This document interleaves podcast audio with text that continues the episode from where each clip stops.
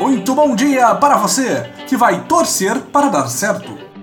Muito boa tarde para você que sabe que vai dar errado. E muito boa noite para você que está confuso com esse podcast, pois mora em uma realidade paralela e viu a Dilma passar a faixa presidencial para Luciano Huck. Este é o Boletim do Globalismo Brasileiro, seu relatório semanal sobre a luta do nosso capitão contra as forças comunistas do Foro de São Paulo e do Supremo Tribunal Federal. Toda semana a gente vai trazer para você aquilo que nem a Globo e nem o seu grupo de Zap Zap mostram. Então, não saia daí! Esta semana, o Boletim traz para você um resumo da posse e dos primeiros dias do novo governo Bolsonaro. A cerimônia de posse que levou nosso capitão a vestir a faixa presidencial começou sobre os gritos dos populares dos nomes de seus maiores cabos eleitorais, Facebook e WhatsApp. Durante o percurso, nosso capitão foi acompanhado pela esposa e pelo filho, Carlinhos Bolsonaro, confortavelmente sentado na cadeira para crianças do Rolls Royce presidencial. Segundo a imprensa autorizada a trabalhar na cerimônia, Carlinhos ali estava para salvar o pai caso a globalista esquerda fizesse um ataque terrorista ao nosso novo presidente. Infelizmente, Carlinhos foi totalmente incapaz de impedir que um cavalo petista tentasse atacar nosso capitão, que por sorte sobreviveu a mais um atentado sem nenhum tipo de ferimento. Depois disso, fomos agraciados pela belíssima Michele Bolsonaro e seu empoderado discurso em Libras sobre a inclusão e valorização de pessoas com deficiência. O fato de que menos de 2 dias depois, o ministro da Educação tenha extinguido a pasta responsável pela inclusão e valorização de pessoas com deficiência não tira o brilho deste momento, porque afinal, o que vale é a intenção. E finalmente tivemos o discurso de nosso patriota amor como presidente da República, no qual ele revelou que nossa bandeira jamais, em hipótese alguma, será vermelha.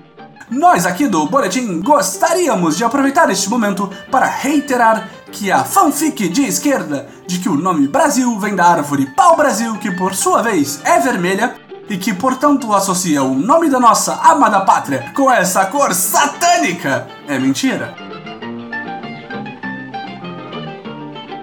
Ainda esta semana, tivemos as primeiras decisões acertadas e completamente corretas de nosso novo governo. Na quarta-feira, o novo ministro da Justiça e Segurança Pública e super-herói brasileiro aposentado, Sérgio Moro, revelou que sua maior prioridade como ministro é concluir a lei anticrimes que vem elaborando. Patriotas, vejam como é eficiente esse governo. Nenhum outro governo propôs uma lei que proibisse crimes. A partir de agora, quem cometer crimes estará cometendo um crime e, portanto, será preso. Que belíssimo trabalho de governabilidade em apenas uma semana! Como consequência disso, vemos também a sincronia do governo federal e suas esferas estaduais. No Rio de Janeiro, o governador Wilson Witzel, que ninguém conhece, fez com que todos os secretários de Estado assinassem um termo de não corrupção, o que impede completamente qualquer tipo de transação ilegal do novo governo. Além dessas decisões, nosso presidente liberou o aumento do salário mínimo, que ao contrário do estimado pelo governo do esquerdista Temer foi para... menor do que a projeção? Em vez de R$ 1.006, o salário mínimo passou para R$ 998.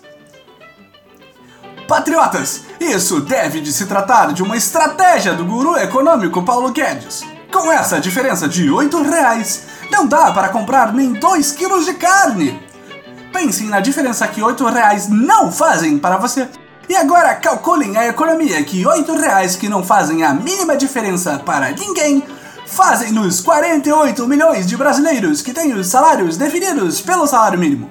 Imaginem a economia de nosso governo. Agora vai, patriotas! A nova era só está começando! Este foi o nosso Boletim do Globalismo Brasileiro para a semana de 7 de janeiro. envie sua sugestão ou crítica para nosso perfil em @boletimb no Twitter. A rede social politicamente incorreta demais para Alexandre Frota. E fique ligado nas nossas próximas notícias globalistas.